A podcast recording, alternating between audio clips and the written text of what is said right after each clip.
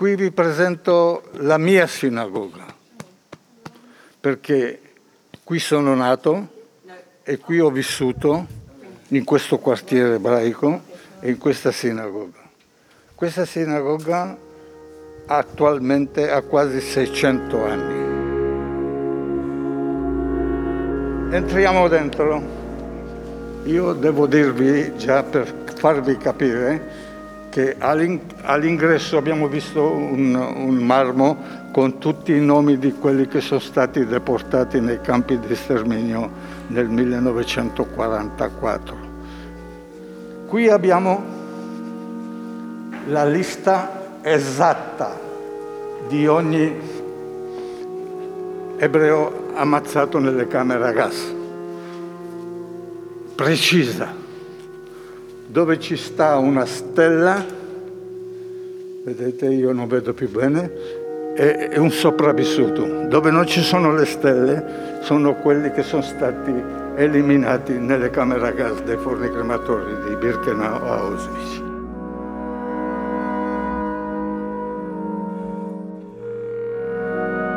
Sono Mario Calabresi. Questo è un podcast di Cora Media. Si chiama Altre Storie.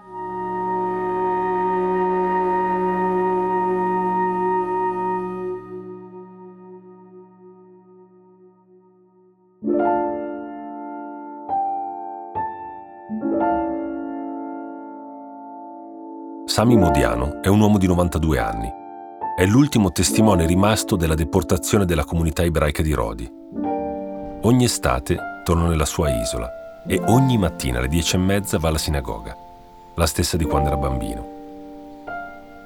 Attende le persone sulla porta. Non esistono appuntamenti. Lui accoglie chi arriva, accompagna e racconta la storia della comunità ebraica di Rodi, di un mondo che non esiste più.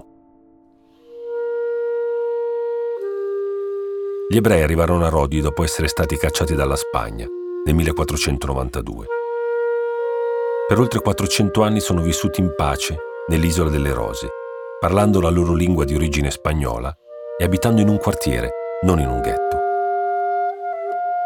Con la seconda guerra mondiale, due terzi dei 6.000 ebrei lasciarono Rodi per cercare salvezza e fortuna oltre gli oceani. I quasi 2.000 che rimasero, invece, vennero deportati tutti insieme la mattina del 23 luglio 1944. Fecero il viaggio più lungo, prima in nave e poi in treno, per arrivare fino al campo di sterminio di Auschwitz-Birkenau. Sami aveva appena compiuto 14 anni.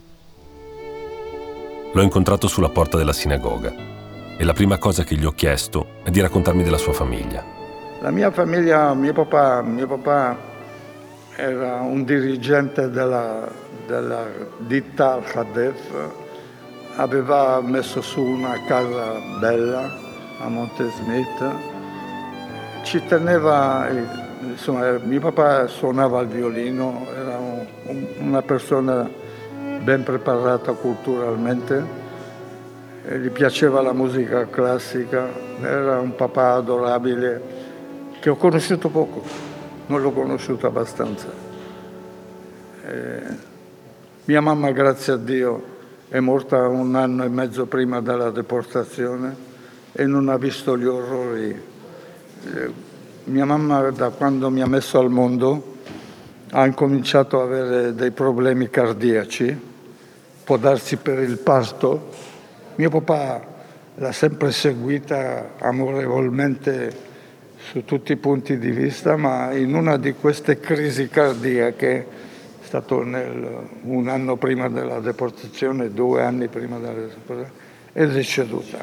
E io sono contento che è deceduta perché se veniva in, questa, in questo viaggio avrebbe avuto la sorte che abbiamo dato a tutti gli altri, che abbiamo buttato a mare una grande parte e una grande parte li abbiamo buttati nei nelle stazioni dei treni, anche perché il nostro viaggio è stato riconosciuto uno dei viaggi più lunghi che i tedeschi hanno dovuto intraprendere per portare 2000 persone davanti alle camere a gas.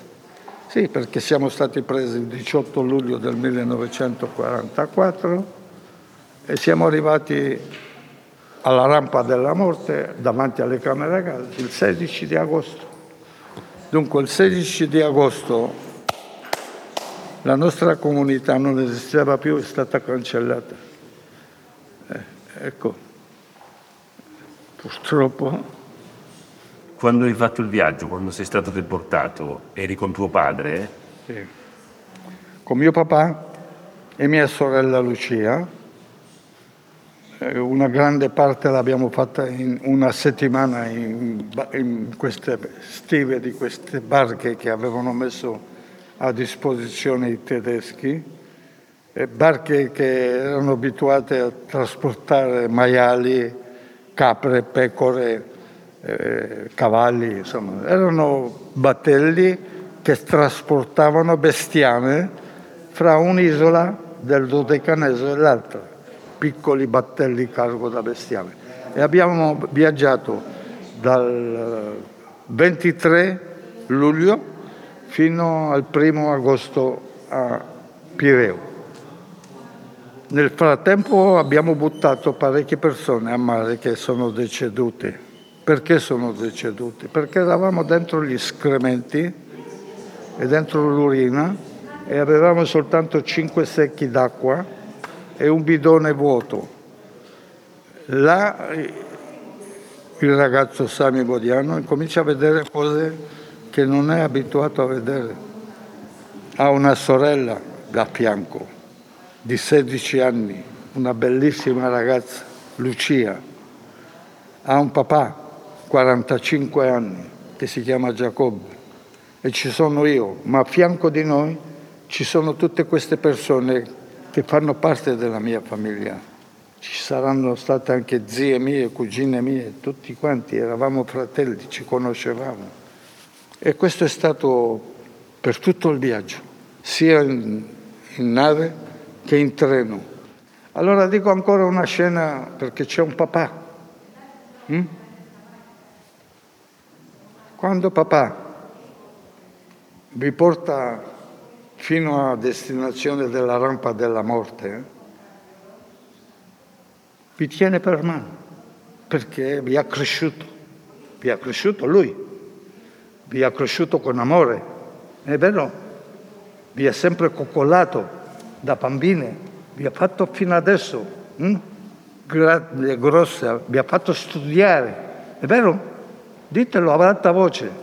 E quando si arriva là, lui vi tiene per mano. Come papà mio teneva per mano a me, che avevo 14 anni, e a mia sorella Lucia. E quando lui riceve l'ordine dai tedeschi, tua figlia deve separarsi, le donne da una parte e gli uomini dall'altra parte.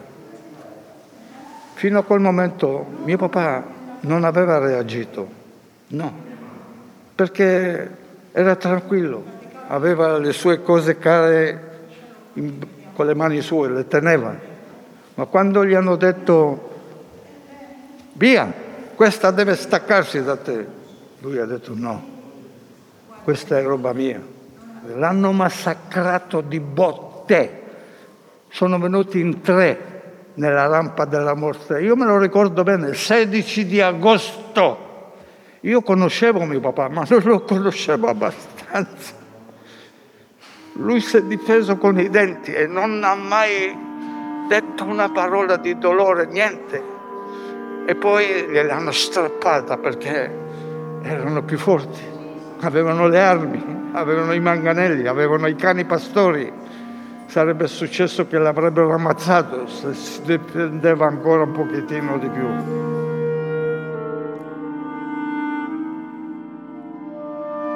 Bene, io vedo ancora l'espressione di mio papà. Lui non ha parlato con la bocca, lui ha parlato con l'espressione degli occhi e del viso. Ho capito che cosa significa essere genitori, ma poi, poverino, sia mia sorella sia mio papà se lo sono presi. Ecco, questo è entrare in quell'ingranaggio della morte che si chiama Birkenau. Eh, quando entri là dentro segui tutto quello che ti offre quel posto micidiale, non vedi che orrore, non vedi che morte, non vedi che altro che... E allora capisci che è difficile uscire da quell'inferno.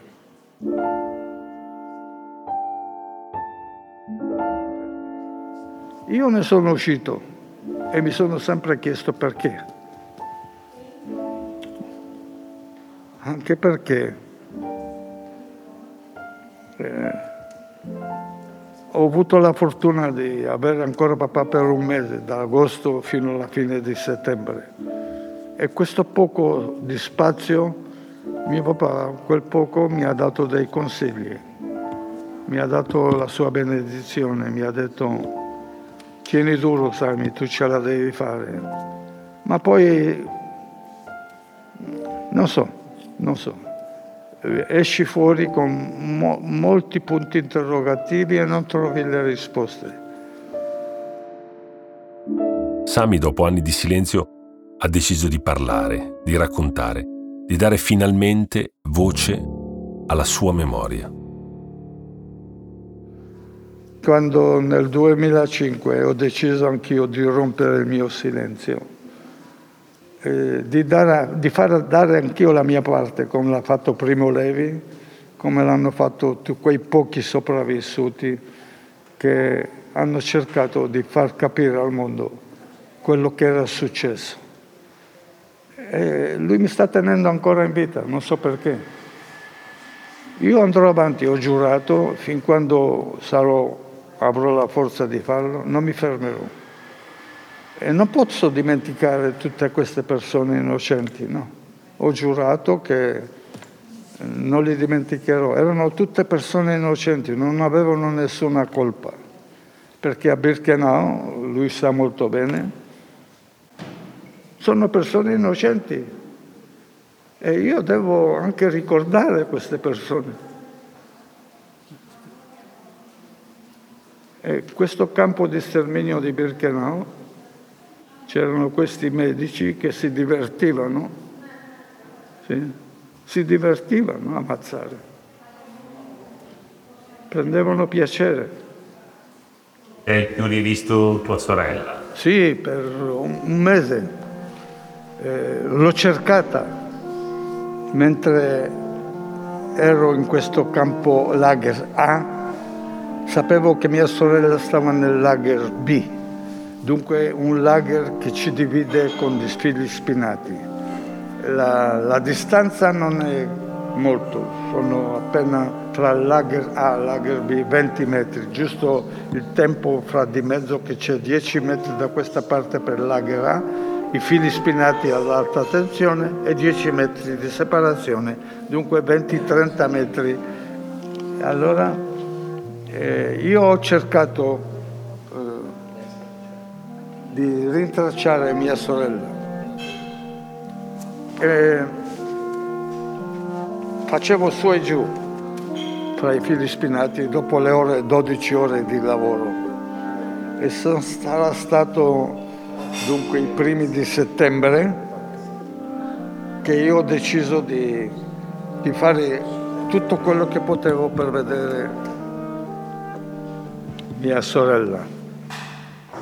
E quando i miei tentativi andavano sempre in vano, non mi ricordo, dopo due o tre eh, interventi, una sera di notte vedo dall'altra parte dei fili spinati una mano, ma io guardo quella mano distanza 40 metri e non riconosco mia sorella era quasi un mese che era passato, neanche 20 giorni.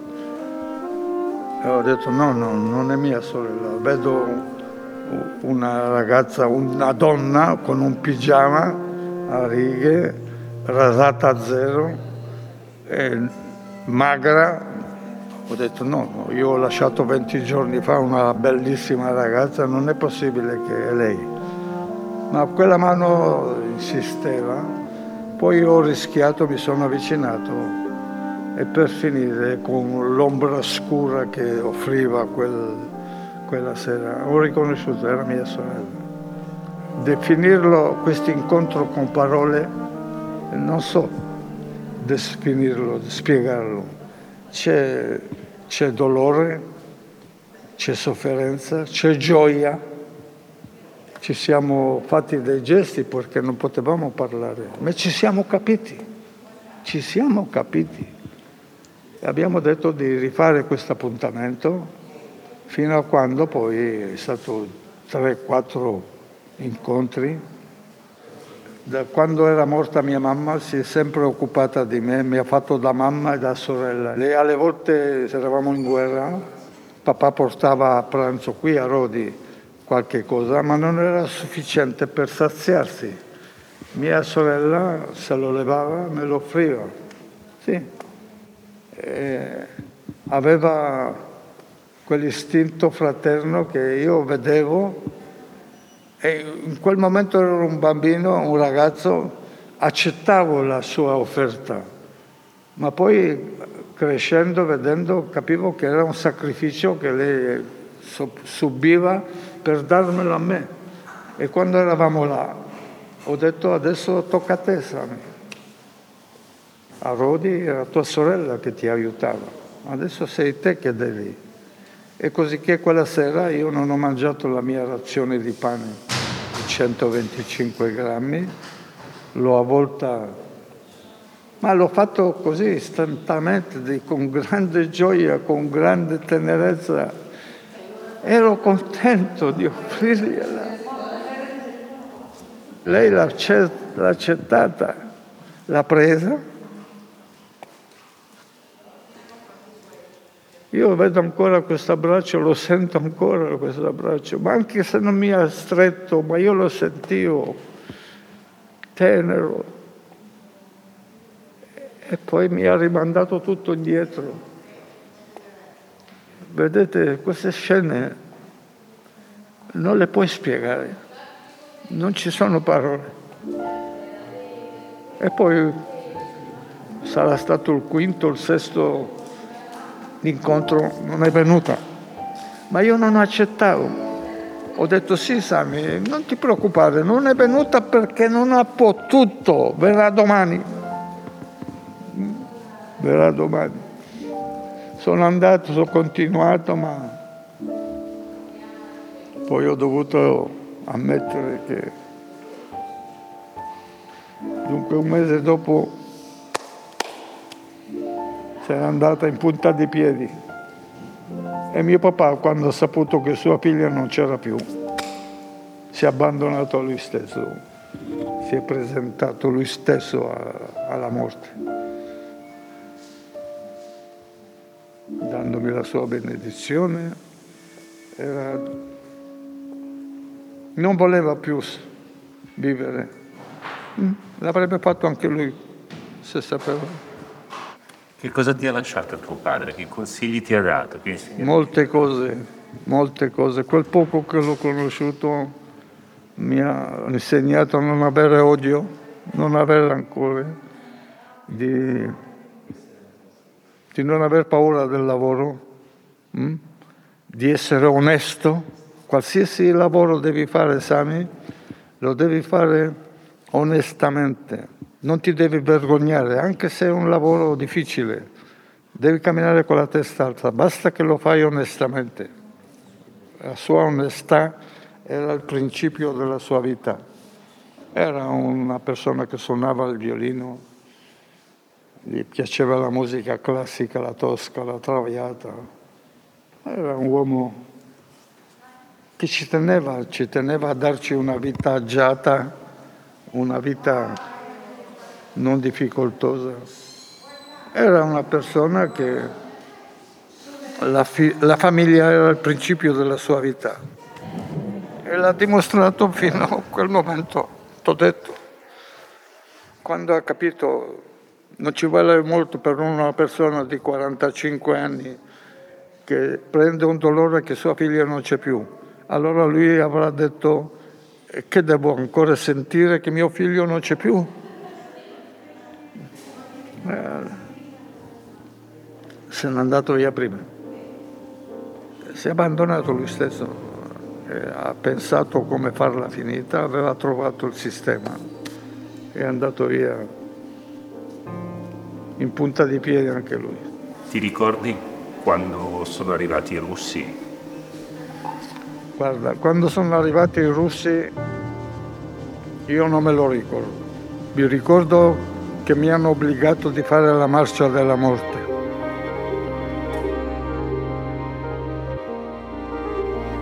Stavo in piedi con grande, grande difficoltà.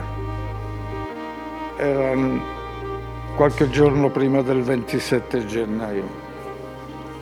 Anche lì non mi ricordo il giorno, non mi ricordo niente. E io ho partecipato a questa marcia della morte seguendo le parole di mio papà. Ti eri duro, Sani, tu ce la devi fare. Era di notte, siamo partiti da Birkenau in direzione di Auschwitz, che dista tre chilometri c'erano i tedeschi con i suoi cani pastori che ci seguivano e ogni tanto in coda c'era quello che ti dava il colpo di grazia. Perciò l'hanno chiamata la marcia della morte. Era un ordine preciso, nessuno doveva rimanere in vita per testimoniare ai russi che stavano là arrivando da qualche giorno prima si sentiva una battaglia molto difficoltosa, aspra, e loro si erano messi paura, loro stessi tedeschi, da quel momento in poi ammazzavano, facevano, facevano delle cose che non avevano mai fatto, perché avevano paura. E io ho fatto può darsi due chilometri, due chilometri, qualche metro prima di arrivare ad Auschwitz, sono caduto sono caduto perché non ce la facevo più. Ho messo le mani in testa, ho chiesto scusa, papà, non ce la faccio più. Ma ero contento perché mi stavo avvicinando a tutte queste persone che ho lasciato. Non avevo paura, non ero pauroso, no, no, no, la morte la stavo ricevendo con, con gioia, con tranquillità con tranquillità, la vera parola. Ma quando all'improvviso due persone, due ebrei, prigionieri come me, da quel gruppo, sapendo che in coda mi avrebbe dato il colpo di grazia, mi hanno alzato, mi hanno messo sotto braccio e mi hanno trascinato per questi pochi metri che mancavano per arrivare ad Auschwitz. Ero incosciente, incosciente. E allora hanno visto a fianco un gruppo di cadaveri che già giacevano là, congelati, e mi hanno appoggiato là. E poi quando mi risvegliavo da quell'agonia di morte, ogni tanto mi davo lo spazio di, di ragionare un po' no, non vedevo più né tedeschi né prigionieri, non vedevo che cadaveri, cadaveri, cadaveri. E poi mi ha dato anche un gruzzolo di coscienza quando poi alla fine eh, vedo questa soldatessa russa che mi abbraccia e sorride felice e io dico ma perché sorride, perché è felice questa? Non capisco il motivo e poi capisco che era una dottoressa russa. La poverina ha fatto di tutto per riportare in vita quei pochi che stavano là. E non con tutti era riuscita a, a, met- a dargli la vita. Ci sono molti, molti, molti punti interrogativi che non ti danno una risposta esatta.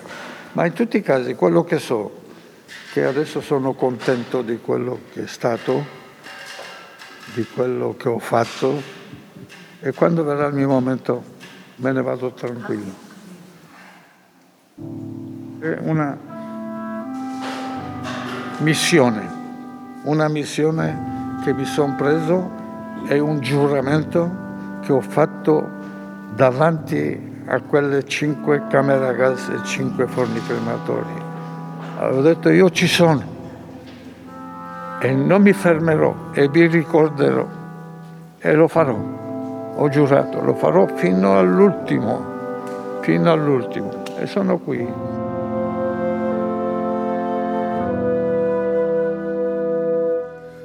Sami Modiano ancora oggi si commuove, soffre. La notte sogna sua sorella, ma non ha mai una parola di rabbia. Ha trovato una sua serenità ci ha messo tantissimo tempo, ma oggi questa serenità è una forza incredibile. Difatti io non porto rancore, non porto odio, porto sempre, a me mi fanno delle domande e mi dicono ma te porti odio ai tedeschi? No, non porto rancore, non porto odio, dico soltanto, dico soltanto che quelli che hanno commesso questi crimini paghino, ma non cerco vendetta, No, paghino davanti a un tribunale, davanti a testimoni, se hanno commesso questi, che paghino per questi crimini atroci che hanno fatto. Io non chiedo vendetta, io vado nelle scuole tedesche, parlo con loro, li abbraccio prima del Covid. Sono ragazzi normali come tutti gli altri ragazzi italiani, qualsiasi. Dunque non, non vedo, non cerco vendetta di nessuno, però ho detto semplicemente che se questi hanno commesso dei crimini, paghino per i loro crimini che hanno fatto, ma purtroppo anche qui ci sono dei punti interrogativi. Il signor Mengel, il signor Mengel che mandava in ogni treno di 2000 persone, mandava l'80% alle camere a gas, bambini innocenti, innocenti, che li vedevo con i miei occhi, L'hanno aiutato, l'hanno aiutato, l'hanno mandato in America del Sud e ha vissuto fino ai suoi cento anni meglio di me. Ma sono colpevoli questi che l'hanno aiutato o i criminali? Punto interrogativo. E lo dico ad alta voce. Vedete questa bella donna? È mia moglie e mia moglie che mi ha seguito per 64 anni. Seguire un sopravvissuto per 64 anni non è facile, non è facile assolutamente. E lei là, presente, sempre presente, non mi ha mai abbandonato. E adesso è preoccupata perché c'è il Covid in giro, c'è il Covid in giro, però la vedete è bella? È bella. C'è pericolo.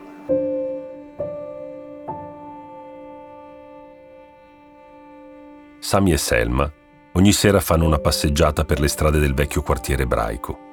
Anche lei è nata su quest'isola.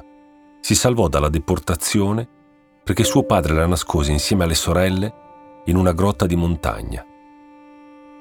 Quando Sami cammina, vede la Rodi che non esiste più Vede il panettiere che faceva i dolci della tradizione ebraica, vede il negozio del calzolaio e quello delle ricamatrici. Vede l'angolo dove giocava con suo cugino, sente il profumo delle patate e delle castagne cotte nella cenere. Sente la voce della zia che dalla porta di casa lo invita a entrare. Ha appena preparato le burrechitas, i panzerotti ripieni di melanzane, patate e uova. E vede ancora quel negozio che lo affascinava più di tutti gli altri con le aringhe, le sardine, i sacchi di fagioli, di lenticchie, di riso. Da 78 anni però non esiste più nulla di quel film.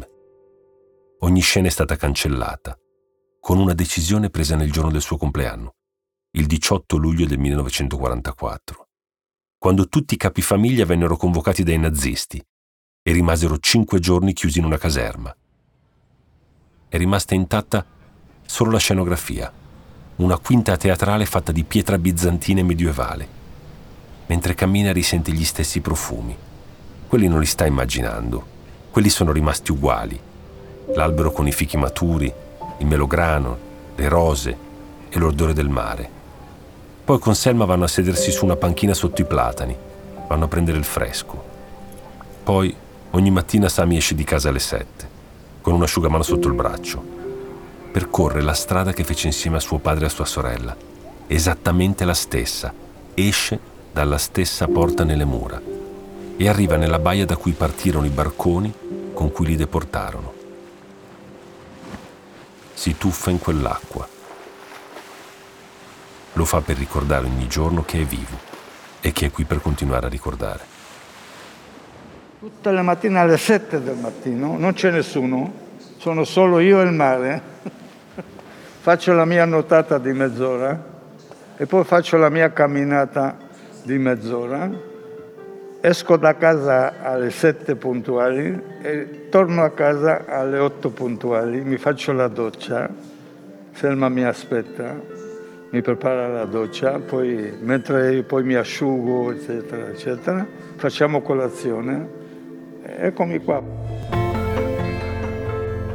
Altre storie, una serie di Mario Calabresi prodotta da Cora Media. La cura editoriale di Sabrina Tinelli. Post-produzione di Mattia Liciotti. Supervisione suono e musiche di Luca Micheli. Editing di Francesca Abruzzese. Producer Ilaria Celeghin. Fonico di studio Emanuele Moscatelli.